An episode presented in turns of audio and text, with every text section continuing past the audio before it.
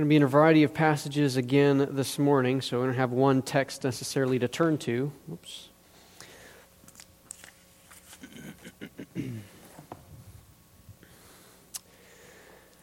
Perhaps one of, if not the most recognizable line from all of Shakespeare's works comes from Romeo and Juliet.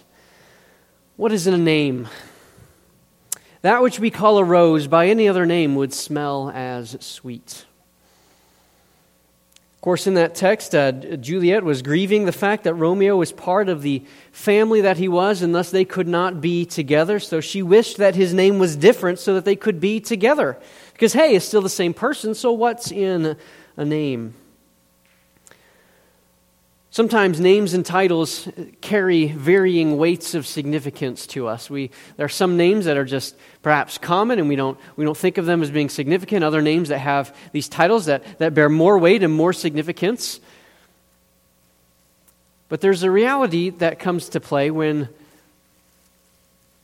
certain names and certain titles are restricted to certain positions, that they begin to carry more weight. If these names and titles were distributed to all, they would lose their weight and their significance. If everyone had the title of mayor of the city, well, that would mean very little to our mayor, Mike Moore, that he had that title as well, right?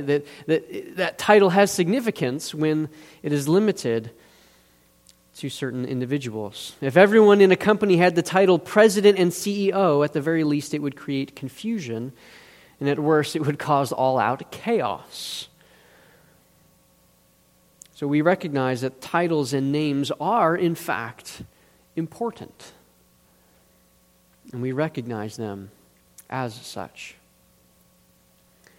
Well, there is a title that has been given to Jesus, which we can also often forget the significance of that title. When we talk about Jesus, even just when we say his name, often what we say is Jesus Christ, right? We say Jesus Christ. We have this name, Christ is on our banners. We exist to glorify God by proclaiming Christ. Well, what does that mean? What's in that name? What does it mean? What does it communicate? In high school, I remember having a conversation where we were sitting in a youth group session there, and the teacher was teaching, and someone raised their hand and asked, what was Jesus' last name? And the student sitting next to me turned to me with this kind of perplexed look on his face and says, of course, it's Christ. Jesus Christ. It's his last name. And he was dead serious. That's exactly what he thought. It was just kind of a, well, duh, kind of moment. Christ is his last name. But is Christ Jesus' last name? No, it's not. Christ is a title. And there's so much more significance behind that than simply being a surname. Have you ever thought about why it is that we don't see Christ attached to any other name in all of Scripture? We don't see that anywhere. Why is that the case? Why do we not see this word attached to any other name than to Jesus? What is the significance of that title? Well, our launching point for this series, this three-part series that we're going through right now, who is he? Who is this individual? It comes from Luke chapter 2, verse 11, where the angels were proclaiming to the shepherds, "For unto you is born this day in the city of David a Savior who is Christ the Lord."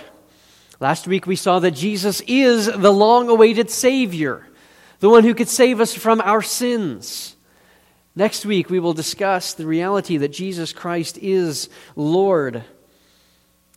Today, we see that he is the Christ, that Jesus is the Christ. But what does that mean? Again, well, he's going to provide for us some definitions for us and then launching into the theological significance of that term, of what it means that Jesus is the Christ. The word for Christ in the Greek is actually a Greek translation of a Hebrew word. That Hebrew word is Mashiach, which we would say in English as Messiah. Jesus is the Messiah. To say that Jesus is the Christ is to say that he is the Messiah. Okay, well then what does that mean? What does it mean that Jesus is the Messiah? Why is that title of significance? Well, the word Messiah means anointed one.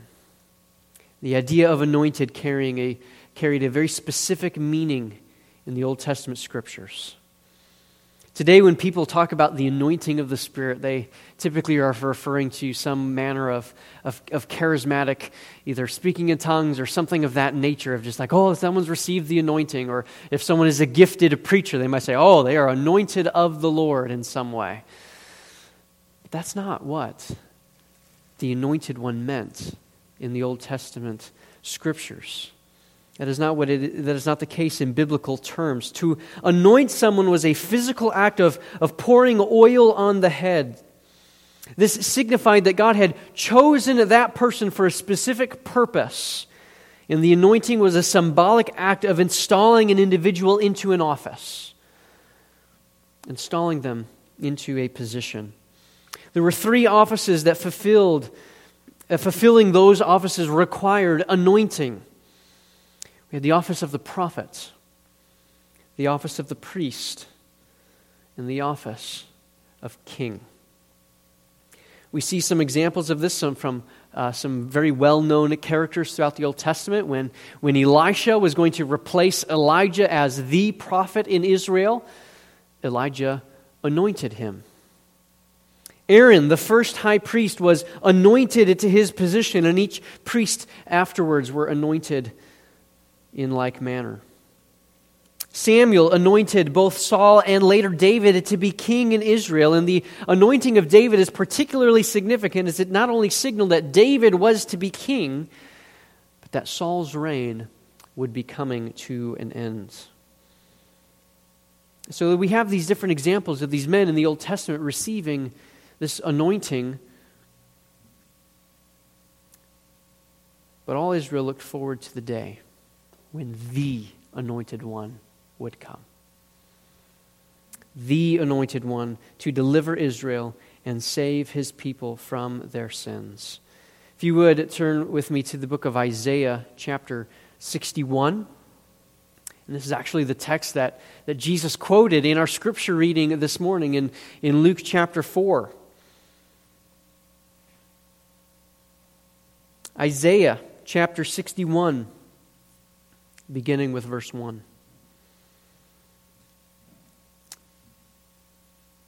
This is written from the perspective of the coming Messiah. The word of the Lord says this: "The Spirit of the Lord is upon me, because the Lord has anointed me to bring good news to the poor.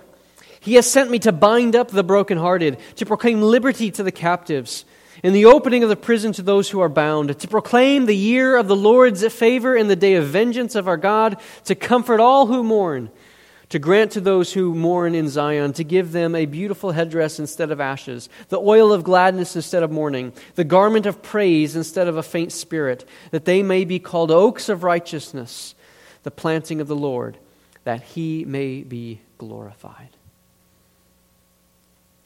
This is a prophecy about the coming Messiah, the coming Anointed One, the one who would fulfill it, who would do these things to proclaim liberty to the captives, to open the eyes of the blind.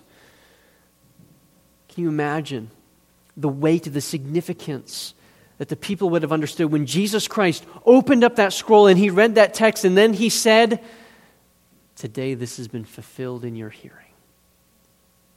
Jesus says, "I am that Anointed One. I am the Messiah. I am here. He has come." Well, today we're going to be bouncing around a few more passages this morning, because what I want us to see today is that the office of Messiah, what the Anointed One, what is it that He came to do as He fulfilled these offices, these roles that we talked about, of prophet, of priest, and king, and how Jesus, as the Messiah, He fulfills each of those. He is the prophet, He is the priest, and He is the king. So we're going to look at a few texts this morning show us that Jesus Christ, He is the Messiah, perfectly fulfilling those roles. First, Jesus is the prophet. As God's Messiah, he is the prophet. First, what is a prophet? What is a prophet? A prophet is someone who speaks authoritatively and infallibly for God. Prophet is someone who speaks authoritatively and infallibly for God. When a prophet says, "Thus saith the Lord," what comes out of his mouth is the very word of God in that instance. It is what God has communicated to the people through the mouth of the prophets. We see significant instructions about prophets in Deuteronomy chapter 18. But in this text, we also see a significant prophecy from Moses about a prophet who would come after him. Feel free to turn there if you'd like. We're going to be there for a few moments. Deuteronomy chapter 18, and beginning with verse 15, this is Moses speaking. He writes, "The Lord your God will raise up for you a prophet like me among you from your brothers. It is to him you shall listen. Just as you desired of the Lord your God at Horeb on the day of the assembly, when you said, 'Let me not hear again the voice of the Lord my God, or see this great fire any more, lest I die.' And the Lord said to me, 'They are right in what they have spoken. I will raise up for them a prophet like you,'" that's like Moses, "'I will raise up for them a prophet like you from among their brothers. I will put my words in his mouth, and he shall speak to them all that I command him. And whoever will not listen to my words that he shall speak in my name, I myself will require it of him."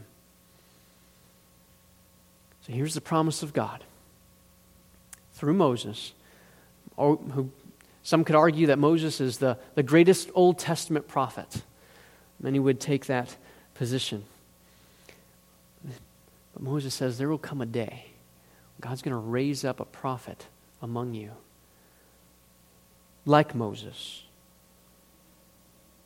and God is going to speak through him. God will put his words in the prophet's mouth, and whoever does not listen to him, God will require it of him. In the same text, there were some problems anticipated when we think about prophets. Okay, if we have this responsibility to listen to prophets. Well, how do we know who the true prophets are and who the false prophets are? Because many people come saying, "Thus saith the Lord." Well, how do we know which is which? So let's continue on and read in Deuteronomy 18, beginning with verse 20. But the prophet who presumes to speak a word in my name that I have not commanded him to speak, or who speaks in the name of other gods, that same prophet shall die. And if you say in your heart, well, how shall we know what the word that the Lord has not spoken? When a prophet speaks in the name of the Lord, if the word does not come to pass or come true, this is the word that the Lord has not spoken. The prophet has spoken it presumptuously. You need not be afraid of him. So the instructions from Moses about prophets and about prophecy, if a prophet prophesies falsely, and that prophet clearly was not a true prophet. And this is actually how we still tell the difference today, by the way.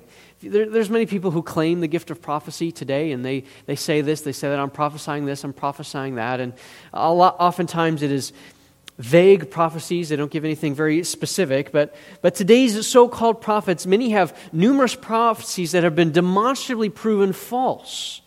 So we need not be shy in declaring that these individuals are not true prophets. It has been evidence. It has been shown through their words that they are not true prophets. They have spoken it presumptuously, and we need not be afraid of these individuals. But this test of a prophet is critical. This test of a prophet is critical, because if Jesus is the Messiah, and if part of being the Messiah means that Jesus is the true prophet, well, that means that Jesus, all of his predictions about the future must be true, or else he is a false prophet.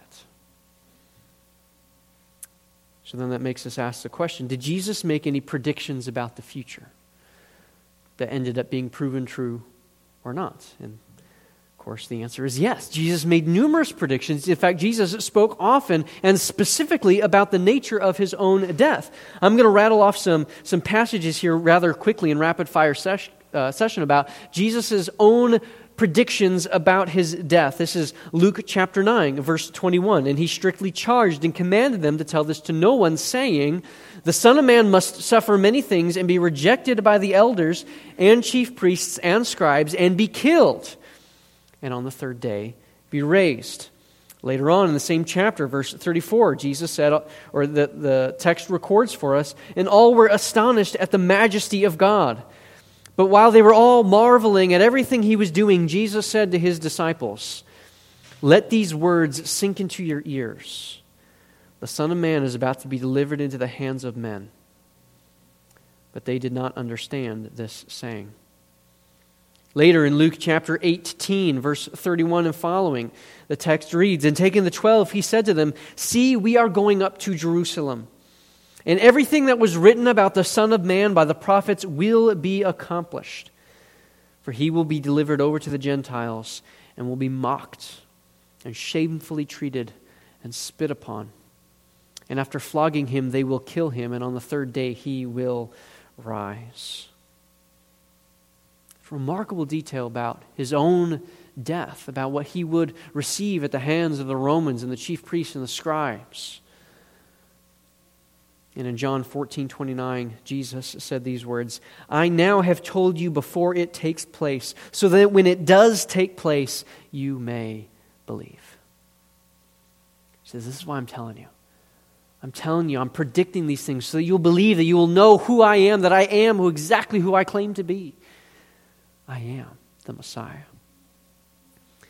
So Jesus did prove to be a true prophet. He spoke accurately about his own death. But not only did Jesus speak of future events and accurately predict them, but he also fulfilled the role of a prophet in that he spoke the words of God. Moses wrote that God would put his words in the prophet's mouth, and the Gospel of John is very concerned about Jesus' identity, about who Jesus is. And John writes in John chapter 1, and these words are significant words about the nature of who Jesus Christ is. "The Word became flesh." This is John 1:14. "The Word became flesh and dwelt among us, and we have seen his glory, glory as of the only Son from the Father, full of grace and truth. John bore witness about him and cried out, 'This is he of whom I said, he who comes after me ranks before me, because he was before me.' For from his fullness we have all received grace upon grace. For the law was given through Moses. Grace and truth came through Jesus Christ. No one has ever seen God, the only God who is at the Father's side. He has made him known." So not only is Jesus Christ a prophet in that he speaks the words of God, but he is the very word of God to the people.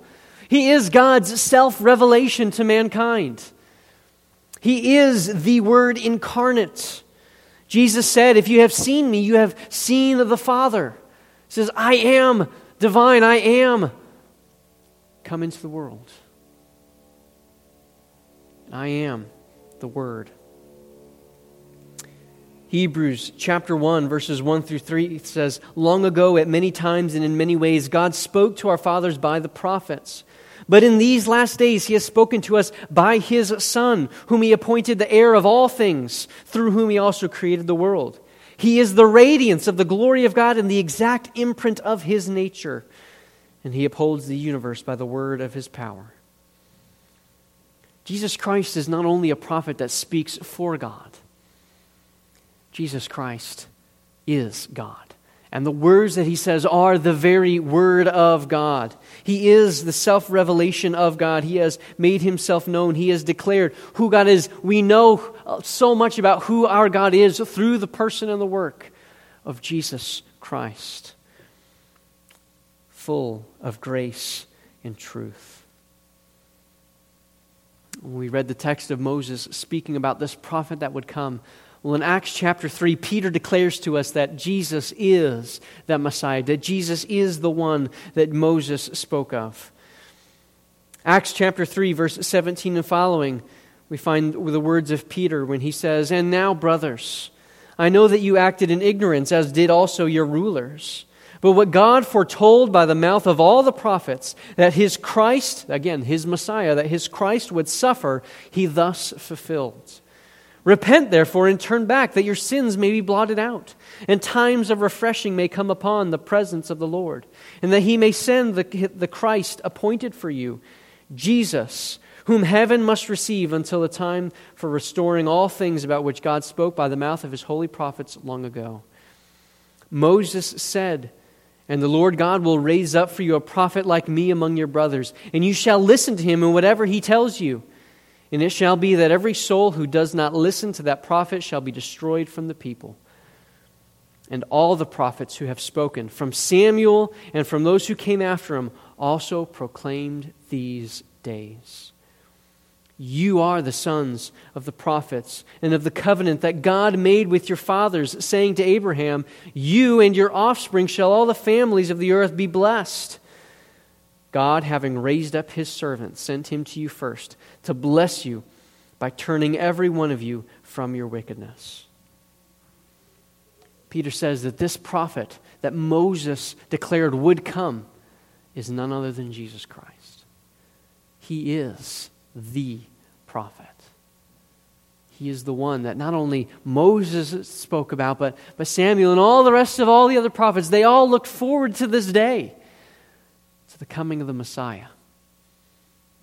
And the charge and the response that the people must give, the responsibility of the people, is to repent and to believe in Christ. God has spoken. Jesus has come. We must heed the word of the Lord. It's interesting to me today that there are many who want to regard Jesus as a prophet, but just a prophet. Right? If you encounter those who cling to Islam, they will say, oh yes, Jesus, he was a prophet.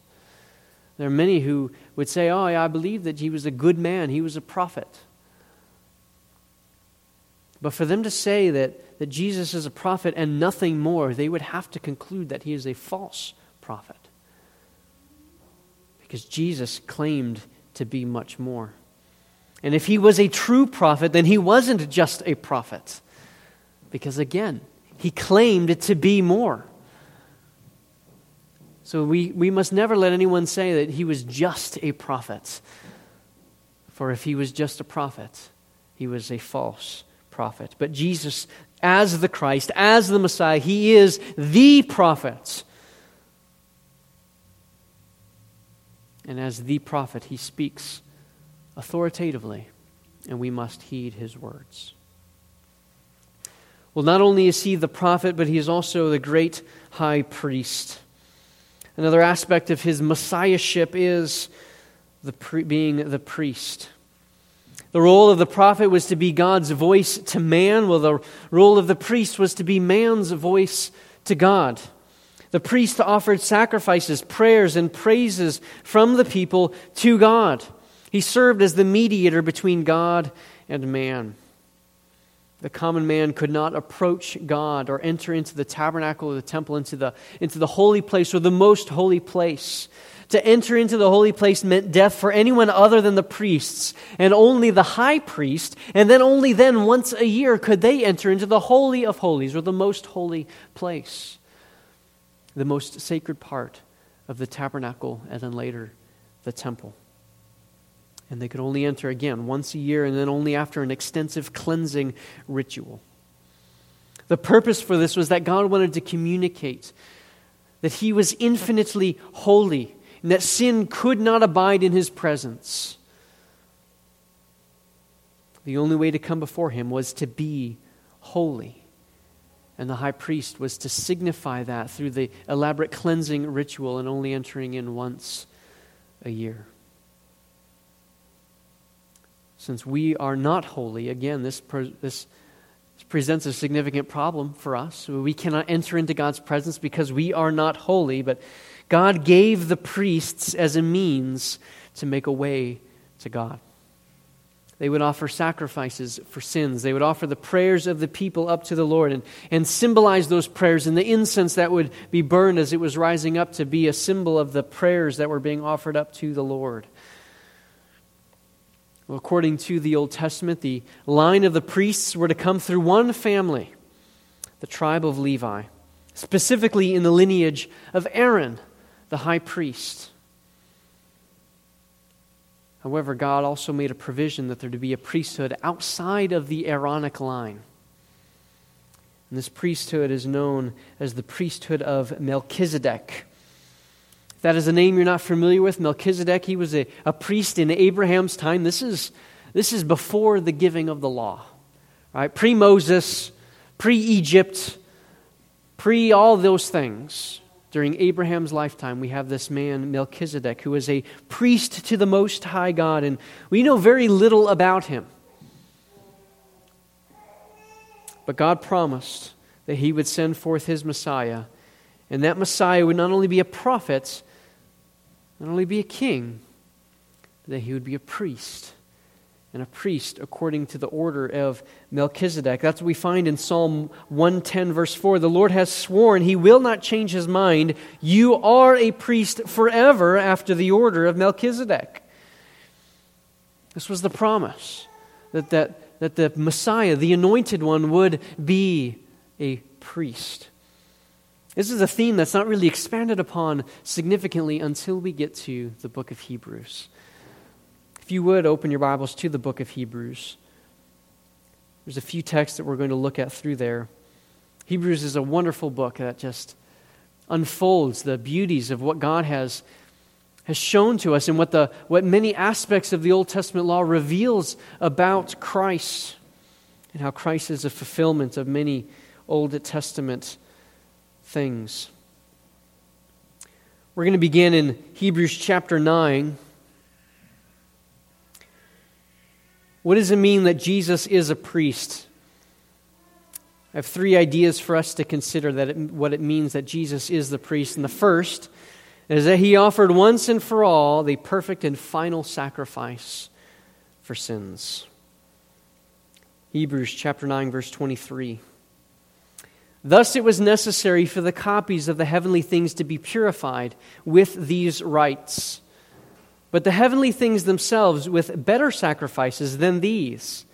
For Christ has entered, not into holy places made with hands, which are copies of the true things, but into heaven itself, and now to appear in the presence of God on our behalf. Nor was it to offer himself repeatedly, as the high priest enters the holy places every year with blood not his own.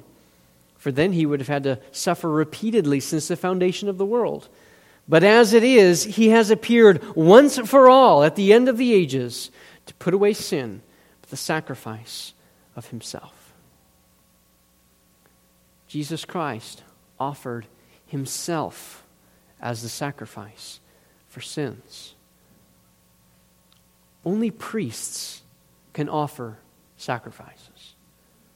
This is a critical thing, right? Because we see this even in the Old Testament with the story of Saul, when Saul was supposed to be waiting for Samuel to come to make a burnt offering to the Lord, and he was growing impatient, waiting for Samuel, so he decided to make the burnt offering himself. God judged him for those actions. The priest was the one who's supposed to make the offering. And Jesus Christ is a priest after the order of Melchizedek, and he has offered up himself. He is both the priest who offers the sacrifice and the sacrifice that is offered, being the Lamb of God who takes away the sin of the world. In doing so, he not only made the full and final sacrifice, but he has made the way to God for us. He has opened the way for mankind to draw near to God. And this is the second thing that Christ accomplishes for us in his high priestly service, is that he opens the way for mankind to draw near to God. In the Old Testament, only the high priest could enter into the holy place in the temple or the tabernacle. When Jesus died on the cross, that veil in the temple was torn in two, signifying that there was now a way to the Father. that we could now communicate with him once again, that we could go directly to him. And that is through the person and work of Jesus, the Messiah. We can draw near to God because what Christ has done. Hebrews chapter 4. Hebrews chapter 4, verse 14. Since then, we have a great high priest who has passed through the heavens, Jesus, the Son of God. Let us hold fast our confession. For we do not have a high priest who is unable to sympathize with our weakness, but one who in every respect has been tempted as we are, yet without sin. Let us then with confidence draw near to the throne of grace, that we may receive mercy and find grace to help in time of need.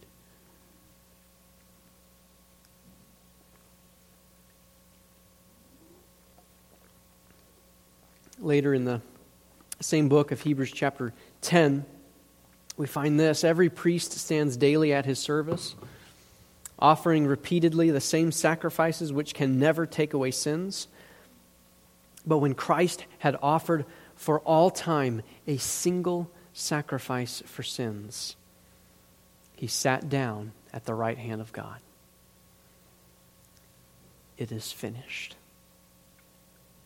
He sat down at the right hand of God, waiting for that time until his enemies should be made a footstool for his feet.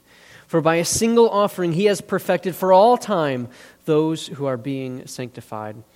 And I'm skipping down to verse 19 of chapter 10. Therefore, brothers, since we have confidence to enter the holy places by the blood of Jesus, something that no Jewish man could ever do before save for the priest, save for the high priest only once a year, we now have confidence to enter into the holy places by the blood of Jesus, by the new and living way that he has opened for us through the curtain, that is, through his flesh. And since we have a great priest over the house of God, let us draw near with a true heart, in full assurance of faith, with our hearts sprinkled clean from an evil conscience and our bodies washed with pure water. We can draw near to God because of what Jesus Christ accomplished for us. When once we were created to be God's delegation on earth, to be his representatives, to have dominion over the earth, sin messed all that up. Sin messed up our relationship with God, messed up our ability to commune with God. But now, through the blood and the body of Jesus Christ, that way has been opened up again to us. We can go into the holy places before the very presence of God to find help in a time of need, boldly entering, boldly standing before him, when once we could never stand before him on our own two feet. Now we come clothed in the righteousness of Christ, entering into his presence.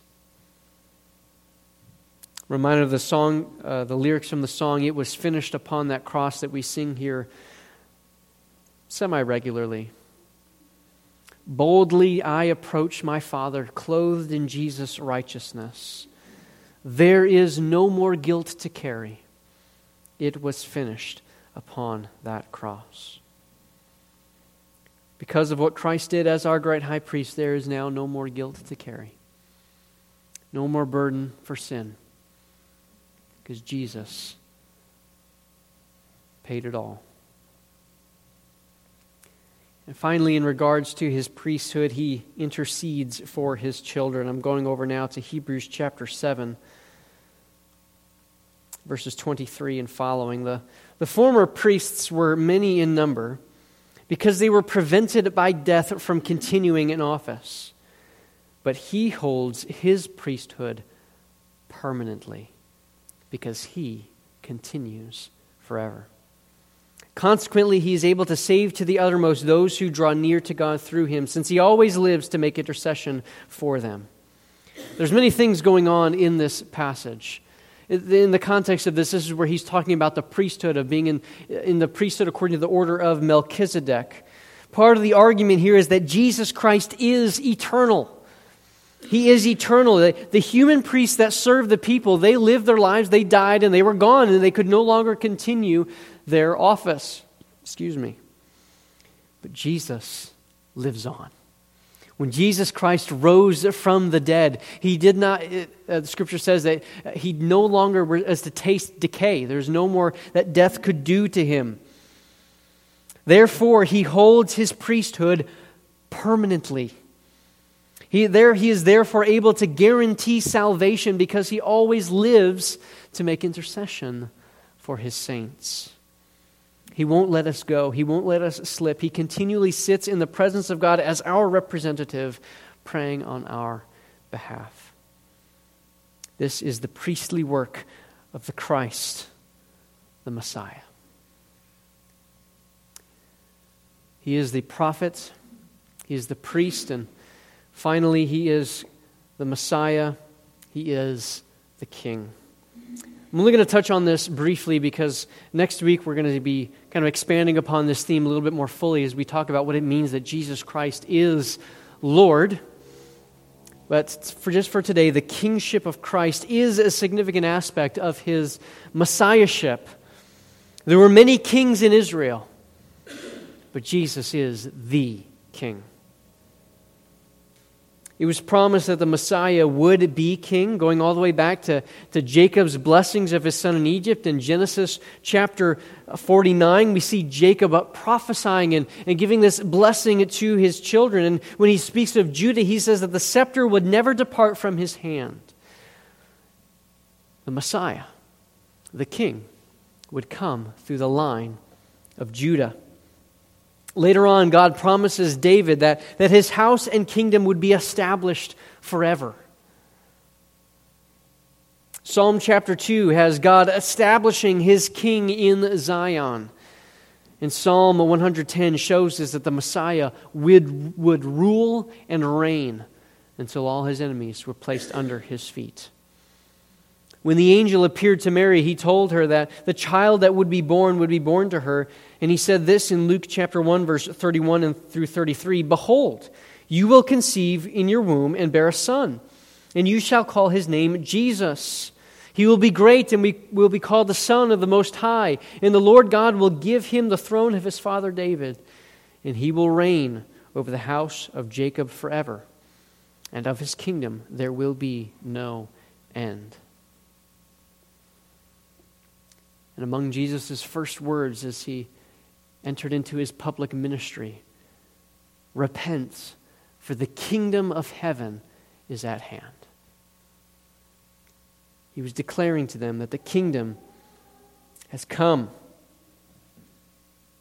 It's not the kind of king and kind of kingdom that we typically would think of in an earthly sense, right? Jesus didn't come with swords drawn, banners flying, riding upon the horses. No. In fact, he would later refuse to be made king by a mob. The mob saw the miracles that he was doing. They saw the feeding of the 5,000. They saw these great things that he was doing, healing the people, and they said, "That's the guy we want as our king." And they were ready to come and make him their king by force. That is the language of John.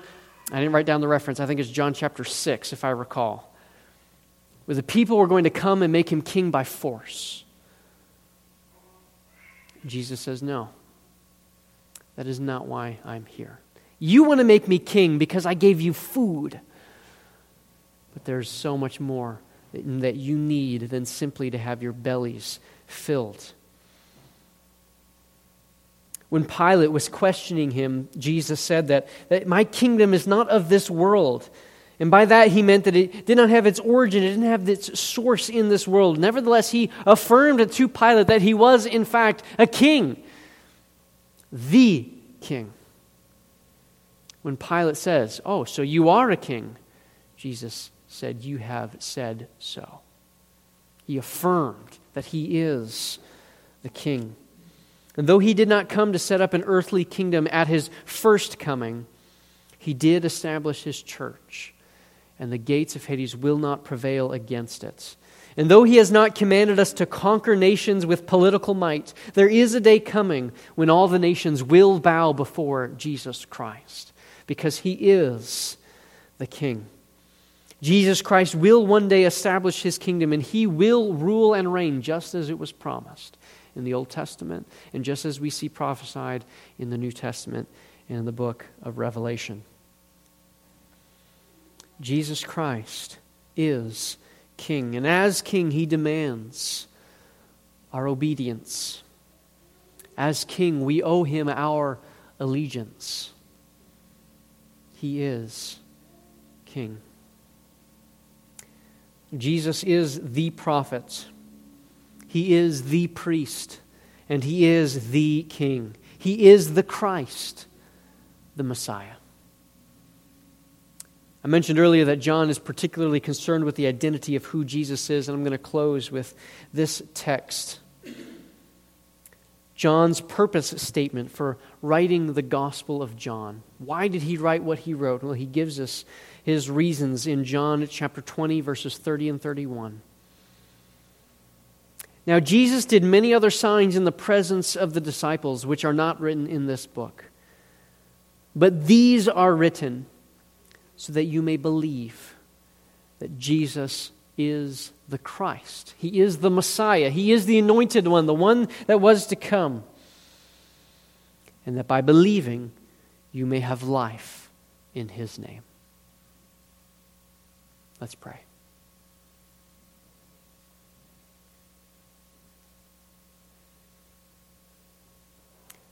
Father, I thank You that Jesus is the Christ. Unto us was born a Savior who is Christ, who is the Messiah. He is the prophet, the one foretold that would come, speaking Your words. His incarnation was Your very self-revelation to mankind. We must heed His words. He is the priest, the one who intercedes for mankind, the one who has made a way to You, the Father, the one who has offered up the perfect and final sacrifice for our sins. It's the sacrifice that we remember as we every time we observe this Lord's table that we observed this morning. And He is the King. He is the sovereign ruler. He is seated on His throne at Your right hand. He rules and reigns in the hearts of His people. He's King over Your church. And one day, when You establish Him as King on this earth, He will rule and reign over all the nations. And as we stretch forward into eternity, He remains the sovereign King over all. Thank You for this Messiah, the promised one, that He has come. Pray that we can rejoice in knowing that Christ, the Messiah, has come.